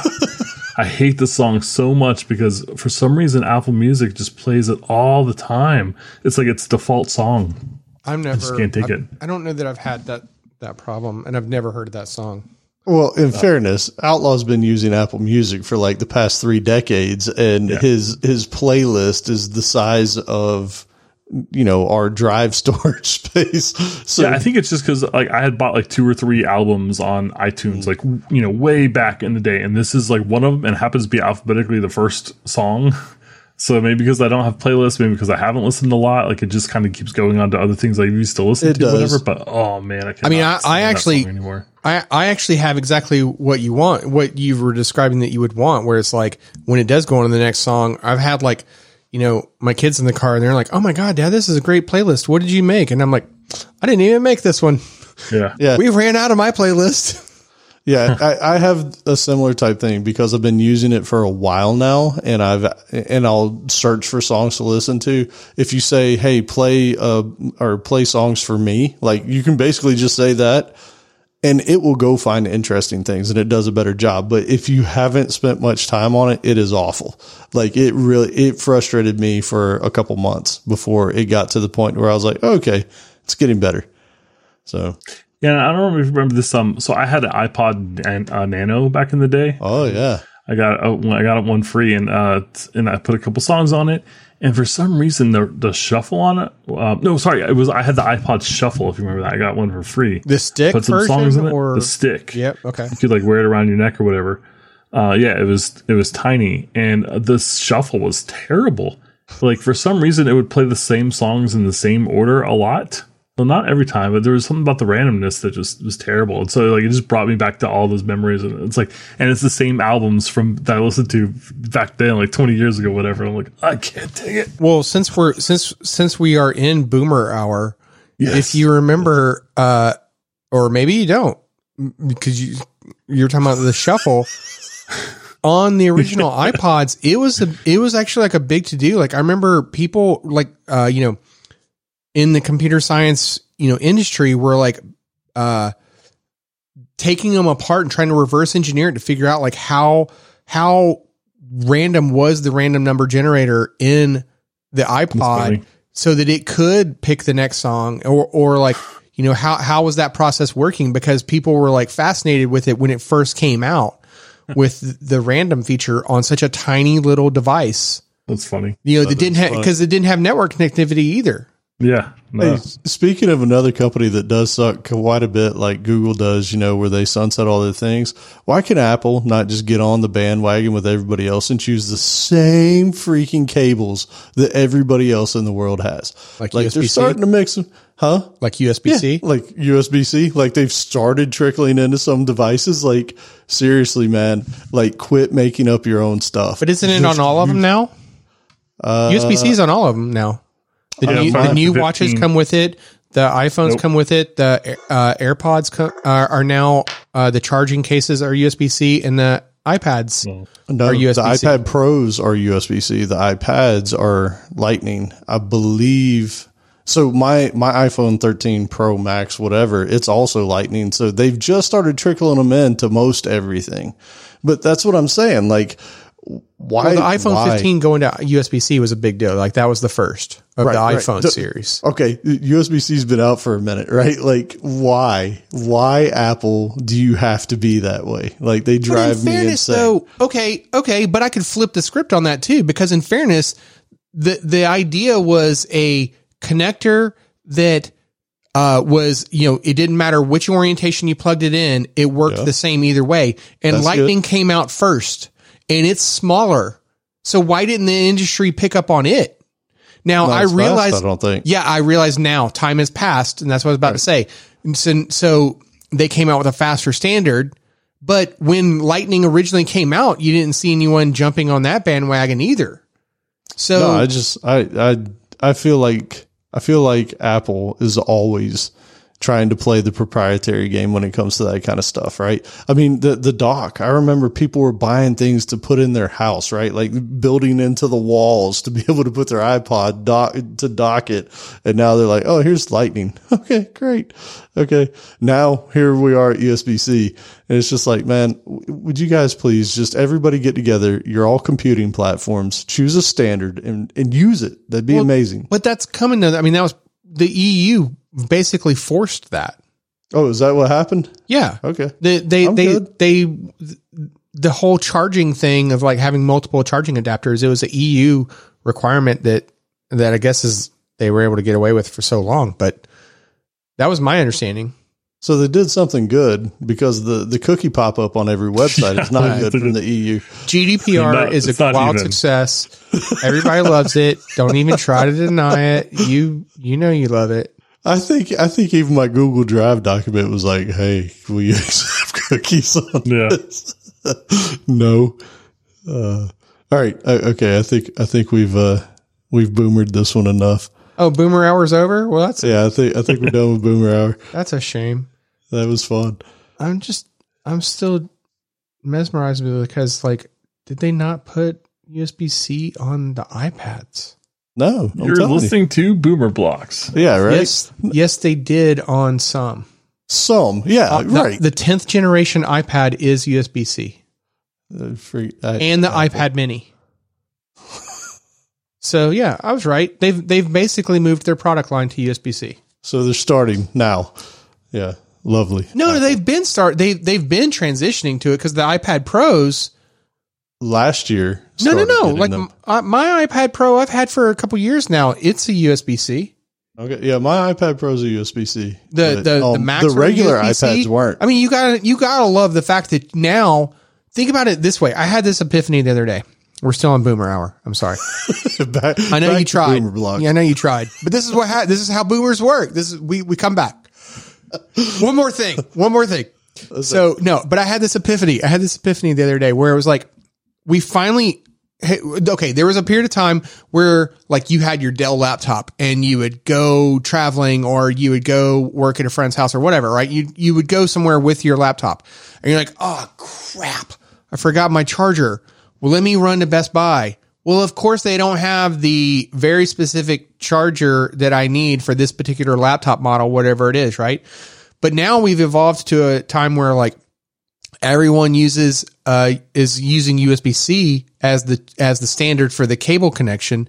So now it's like, oh, I have my Dell laptop, but I forgot my charger. I can go to Best Buy and pick up an Apple charger to charge my Dell by USB C. Like As long as that's it's pretty great, enough. right? right? As long Well, as you can get the- the 140 90 watt. Yeah. Why? I mean, you can get the 140 watt. Uh, God, what you going to pay for that from Apple? That's going to be as much as a computer.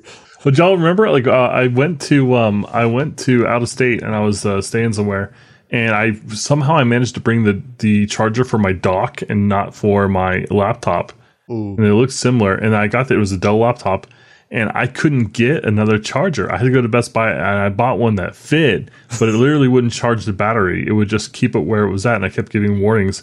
And I looked it up, and sure enough, it was Dell blocking it. Uh, like they uh, they don't support non Dell Oh, uh, chargers, and I couldn't get one. Like didn't have you couldn't go into the store for their I think it was Latitude at the time. What a So I was like garbage. out of state. Like, well, I'm guess why I maybe I have to not work this week. I don't know. Man. The 140 watt uh, adapter is $99 from Apple, by the way. Oh, that's not terrible. That's what I used to pay for the regular one. So Yeah, so that's what I'm saying. Like, you know, that that would be mean, on par. Like, if you were to buy a Dell one, you know, Yeah, they're a hundred not- bucks. I, hold on, let me rephrase that. Because to be clear, Adele does not make power adapters. She makes other great things, she makes songs. great music, but power adapters are not one of the many things that she produces. Hello. And uh, that wraps up Boomer Hour. Uh, All right. we're Again. gonna have. I'm. You know what? I'm now going to add a new section to the show notes from now, just so you two have some like a, t- a space where this. Is, you know what? It's a safe space for you two to talk I need an outlet. without judgment. you know, it's a judgment free area. Yeah, Absolutely. I don't You feel like this was judgment free. Outlaw. wasn't it? Though? yeah, I think it was. It's, it's good enough.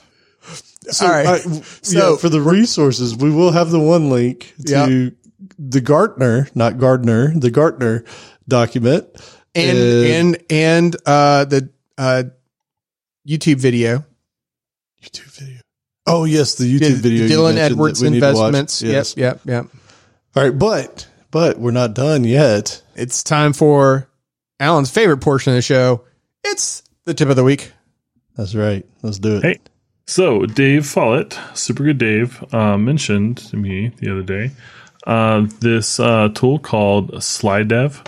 So sli.dev. We'll have a link there in the show notes. Uh, and what it is, it's a presentation tool, kind of like a PowerPoint type thing that you can do. Uh, you know, it's uh, based on Vue, um, Vue.js. So, so Node, you can basically do like an npm install to get it started. Uh, the syntax is Markdown based. Uh, it's got themes, which are really nice. But also because it's uh, got it's basically a website. It's got some really nice stuff kind of built in that you can do like just web type stuff like interactions, animations, and just some like normal type web stuff that uh, just works there. And of course, it's the web too, so it's also portable, so you can deploy it on a website or something really uh, easily, much better than the PPTX file. And uh, yeah, it looks really nice, and it's got some really cool stuff, uh, particularly with like the console you showing me. So like, uh, you can have it um, kind of like type out the commands and run the commands, and kind of show it in the uh, in the console. And it looks really nice if you're doing some sort of talk or something with technical details where you need to like run commands or whatever. So that was really slick. And I'll have a link in the show notes. I mean, I love it, but I just don't know why anybody would do it over just creating uh, a PowerPoint or uh, what's the other one? Yeah, I mean, Markdown. I wouldn't even do PowerPoint. I, at this point, like there would be, you know, like a Google presentation or something. Like Google, yeah. Like, Like, if yeah. you talk to me about a, uh, you said PPTX, and like, I kind of melted again. I'm like, are we back to Boomer Hour? Like, why wouldn't you? Office 365, man. Like, what Keynote. Keynote was the other one I was thinking. But of. if you're presenting at Orlando Code Camp, you you know you need to be worried about whether or not you're going to have internet access. So you know, yeah, so why not just do PowerPoint or Keynote? I'm just saying. because those stinks. I got It's to a whole lot npm easier. init. Old. I got to npm Right. init my uh, presentation. Hold on a second. Oh man, My three thousand dollar laptop can't run uh, PowerPoint very well. You know, the thing melting. is, the thing is, is I actually do like this. I, I think it's pretty cool. It is cool, and, uh, and we love you, Dave. But I Like, promise you, there is an extension for VS Code that probably does it inside Does of VS yeah. Code. it's So you're probably like, easier. guess what? I don't need anymore. right? Yeah. yeah. Yeah, I don't know. I just anytime I look at something, it, it, it's the whole reason why WordPress exists, right? Like, I we've talked to several people who do podcasts, and they're like, "Yeah, you know, I write the HTML for the the page, and the and it, and I'm like, oh no, if I've got to go in and code the content for an episode, there's no way we're ever going to do it. Like, I'm not going to get it done if I can't copy and paste something and it just turn into a web page. It's over." So I don't know. Yeah, you just have to restart it every sixty days. Yeah, that's fine. That's fine. Hey, fine. look, that's Easy. easy. That's easy. All right, so Oh, Man, I've you got a can couple. actually open PowerPoint in VS Code. See, look, look, man. That's Yeah. what you do. That's what you do. All right, so I've got a couple here, and one is actually because Jay Z. I don't think we mentioned this. You are hmm. now a certified Kubernetes. Oh, uh, so no, I renewed my Google uh, Cloud certification. It's the baby one. Uh, no, I shouldn't say baby one. It's the the lowest level cloud associate, whatever engineer. Oh, I Nerd. thought you did the Kubernetes one. Okay, well, No. at any rate, all right. Nerd. So Now we're So- I know. this is what reminded me anyways so if you go to kubernetes.io slash training we'll have a link in the show notes uh, you can go get certified in all kinds of cool kubernetes stuff so you can be kubernetes and cloud native associate um, cloud native security associate application developer administrator or security specialist so there's all kinds of things you can do and i could almost guarantee you that having that on your resume wouldn't hurt so, um, you know, go check that out. They also have uh, free training resources there at the top of the page.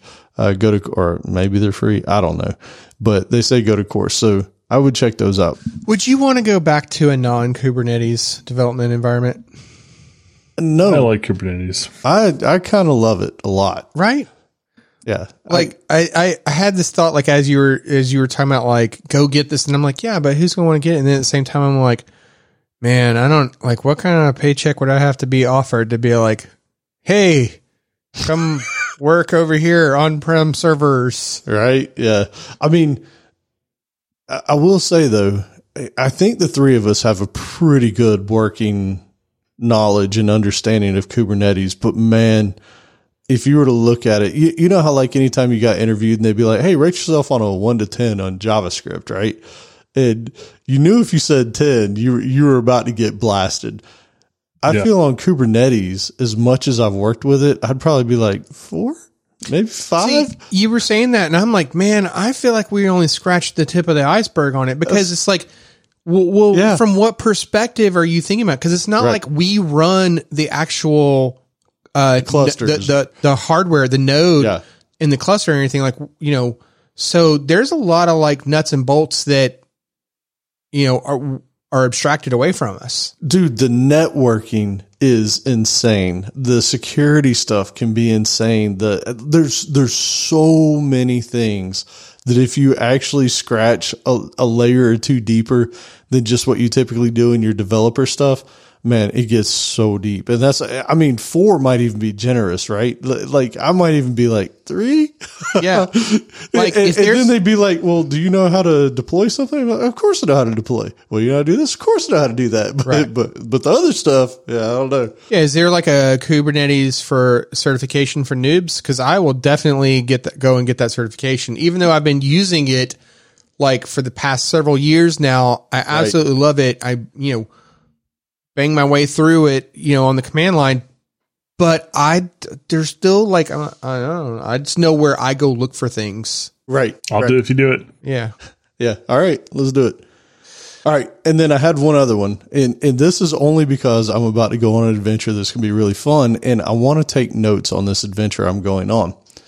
And it, there was a thing there was a thing that i wanted to do is i want to take videos of things and i want to be able to take notes you know like if i video something that i see then i want to take notes on it right and then maybe i want to take a picture and then put some notes on it and i was looking for things that do it and onenote will kind of do it and and i know that um evernote. what was it? evernote obsidian but, yeah, but then I well, Obsidian wouldn't do it very well. Um, so I'm talking about like on a phone, right, or or maybe on a tablet. And I started looking at uh, notes on iOS, and it's actually really, really good, really powerful. So if you've never used it, you could actually be taking notes in the thing and then hit the plus and say, all right, take a video or a photo with the camera and then you can just point it in there, do the thing, and then hit, all right, done, and it'll embed it in the note. And then you take some more notes after it and you can keep doing the same thing. And I found out even a bunch more stuff. So I have a link to a YouTube video. If you're halfway interested in being able to take notes and not have to download some other applications and kind of stuff, if you have an iOS device, go watch this video. The guy has all kinds of things like you can set up smart folders. Um, so if you put a tag in your note, it won't move your note from where you originally created it, but it'll show up in these smart folders because like, uh, I, am going to go be looking at speakers and amplifiers and stuff. And so if I do hashtag DAC or pound DAC, then I can have it show up in the thing where I'm actually interested in DACs, right? Or if I'm interested in amplifiers, pound amp, and it'll show up there. So highly recommend watching the YouTube video. I put it on like 1.75, whatever. It's good enough. You'll be able to blast through it and you can learn matrix style. And it was, it was really good. So highly, highly recommend actually taking a look at the little plain looking notes app in iOS and actually using it because it's really good. There's like a handwriting recognition feature too. If you use a pencil, it Apple will. Pencil. Yep. Yep. If you use the pencil, it'll actually translate your handwriting into the text if, if that's what you want to do. Yeah. It's it's pretty good, man. Yeah. Also a convenient way to share information too. Yep. yep. With with uh, other iOS users if you want to do that. So um okay, so for my tip of the week, um this is now in fairness, uh I haven't I forgot I meant to go try this tool out beforehand and I forgot.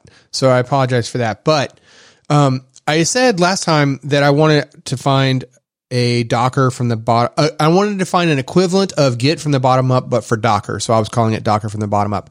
And so I've been like on this hunt, scouring the internet, trying to find uh, something that's on par. Because we really loved that series. I mean, I think I feel like it really explained Git very well. Um, what was the guy's name? John something. Um, any rate, uh, so I wanted to find something similar to that. And in one of the articles that I came across, they were talking about uh, this tool for being able to explore the Docker, uh, your Docker images at the various image layers. And I've done this in the past by using like a Docker inspect or, uh, you know, history to try to like, uh, you know, analyze what's happening. But this is basically like a TUI called Dive that you nice. can, you can navigate through the layers of your Docker image and see what's what and what's where. And so uh, I'll have a link to the uh, the GitHub uh, repo for this, and hopefully, uh, it's good. But I haven't had, like I said, I haven't had a chance to use it. So in Right. fairness, That's you know, fair. That's fair. um, hey, I'll put the guy's last name there for you in case you wanted to, uh, oh yeah, oh Sean. John. yeah, I remember now. It was such a struggle when we were doing this series. I want to say it was Wiegley. There it is. Oh my god! Nice, very My nice. man got it. Oh god, you don't know how much I'm sweating, man. Like I that actually was felt his sweat across the, the internet there because we have the enhanced internet here. that was so- the enhanced internet. Yeah. there you go. Yeah, yeah. Um, and then just a just a, a callback to the previous tip of the uh, week because you were asking you were talking about the disabling the links in iOS. So we talked about that in episode, I believe it was one sixty nine. Uh, it was one of the tips of the week, and the trick is the the one thing that kind of sucks to your credit is that it's not like you go poking through the settings and you disable it uh, there. Instead, you have to like preview one first. So you have to know that like the one that you're about to preview is safe. And then to, on the top right, there's a link to or a button to hide the preview. And then once you do that, anytime you like do a, a, a tap and hold or force, is it force or just like you press on it? anymore. It's just tap and hold. Yeah. then then it will uh just show you the the link instead So dumb. Yeah. But but there's definitely But force touch on that there. though like that's how at like least it's there. Yeah, they kind of got rid of all their force touch interactions, though, right? Like they they tried it for a hot minute, and then they're like, "Yeah, we'll just go back to long holds or whatever."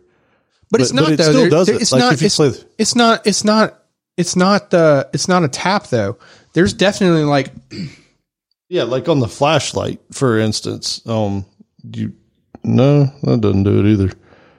I can't even remember. Are there any apps that do it anymore? No, I don't have anything that force touches anymore. i mean you Uh, definitely get the haptic feedback but yeah maybe that's what i'm thinking of Yeah, I think they got rid of the force touch, even though it still is screen sensitive. I think if you like play the piano on, um, w- I can't even think of the name of it anymore, but their their music app, thing. GarageBand. GarageBand. Yeah, I think that it will actually. I think it's touch sensitive. Like if you That's push cool. it harder, it'll actually play harder. Hmm. Now you'll you'll be sitting there typing on it all night because it is actually fun to do. all right well uh you know thanks again for listening to another uh you know fun episode of boomer hour see you next time hey, no, Oh. no, yeah. So, um, you can subscribe to Okay, us on iTunes, Spotify, and i think it's funny that my google just responded to okay boomer Yeah, that's pretty great. Oh, that's awful. Hey, also, if you haven't left us a review, go ahead and do that. Um, check out codingblocks.net slash episode 222. You'll find our show notes and all that stuff here. Check us out on Slack. We've got an amazing Slack community, and I think that's good. All right. We, we also have an X account. We do have an Same. X account. We also have a YouTube account, and we got it early, and it's youtube.com slash codingblocks, or you can go to codingblocks.net and find all our social links there at the top of the page. And with that, we out.